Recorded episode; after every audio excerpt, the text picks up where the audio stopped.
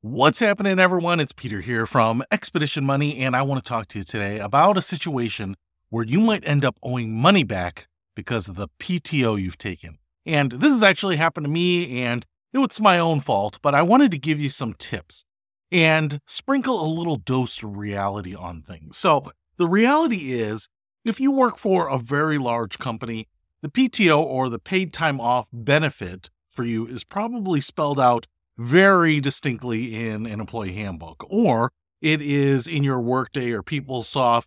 And so what you will usually see is something like a time bank. You usually accrue paid time off for the months that you work. So for me, I have usually seen, say, 1.25 days of PTO earned for each month worked, or 1.5, or maybe you've been around for a long time. So you have some seniority and you get a better rate than that. But that usually ends up being two, three, four weeks a year, 10 business days to 20 business days a year that you're allowed to take off. And you can usually use these things for anything from your vacation to doctor's appointments to just mental health days. And what I'm not talking about here are like sick days. So some companies still have sick day policies. Many companies just put those into PTO days. So I'm not talking about those. Those are usually a slightly different policy. They are usually use them or lose them. They don't roll over. You don't get paid out for them. But on PTO days, a couple things will usually happen. If you have earned PTO days, and in most cases, like I said, if you're working at a big company and you leave that company, they will pay you out those PTO days that they owe you. So it's kind of like extra days.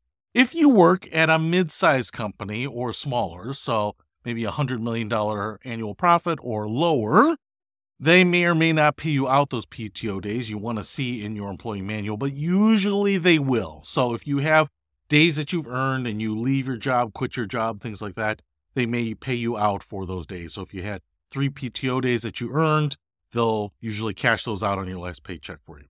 However, there's a flip side to this. And if you have used PTO days that you have not earned, they will traditionally charge you back. So they may actually hold money back out of your last paycheck, or they may work with you to set up a payment plan to pay that back, right?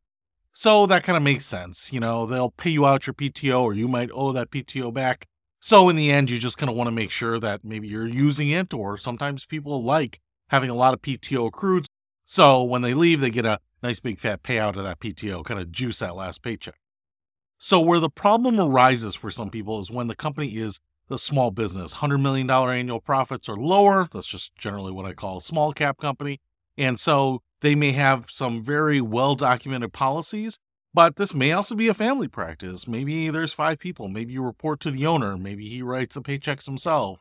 Maybe she pays people in cash, whatever it might be. But usually in the smaller companies, when they don't have the process and the PTO policies as well documented or they're not online, there's not information that's readily available. Many of these companies sometimes will have some sort of HR management system, maybe online timekeeping, but sometimes those portals are lacking. They don't have the PTO accrual feature, the earn in feature. That software, sometimes they'll just ask you to put it on your calendar. Sometimes they'll ask you to record it in a spreadsheet. Sometimes they will ask you to document it via email to your manager. And what I am telling you is that sometimes they will not necessarily give you a vesting schedule for your time off. However, they are vesting on a regular schedule. And so the problem here, and the problem that I've seen with people, is that they say, Hey, I work for this company. I get 20 days off a year PTO. And they say, Hey, on January 1st, I can take it all.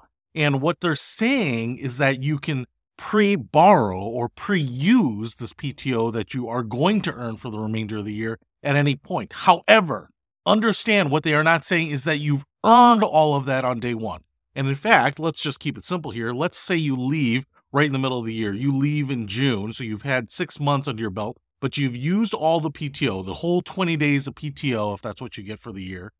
And when you leave, the HR department or the business owner is going to say, hey, well, you used a full year's worth of PTO, 20 days, but you were only here for six months, so you owe me 10 days of PTO back. Two weeks, right? So a full paycheck potentially. And if you're earning $50,000, that can be $2,000. If you're a $100,000 income there, that can be $4,000 that you owe back, right?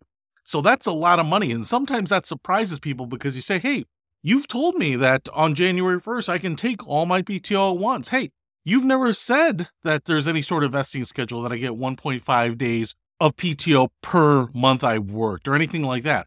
But you just have to understand that if you get 20 days off a year, just divide that by 12 and figure out how many days you're earning per month. Because if you leave, or they are dismissing you, or laying you off, or firing you, they will absolutely do that calculation at the time you're leaving. They don't want to overpay, and they certainly don't want you to walk out the door with something that you didn't earn. So even though they may not make a big deal out of it, it may not be well documented, it may not be documented at all, just understand that the PTO time always vests. You might have to do some math on your end, but in order to prevent you from owing a bunch of money when you leave your company, I'm just reminding you that even though you may not have seen it, PTO may be treated fairly liberally where you come from. In the end, no one is giving away free money. So save yourself some headache, save yourself the potential for having to write a check or go on a payment plan when you leave your current employer by doing the calculation and understanding how much PTO you earn for each day or month that you work. So, hopefully that helps. I'll see you later.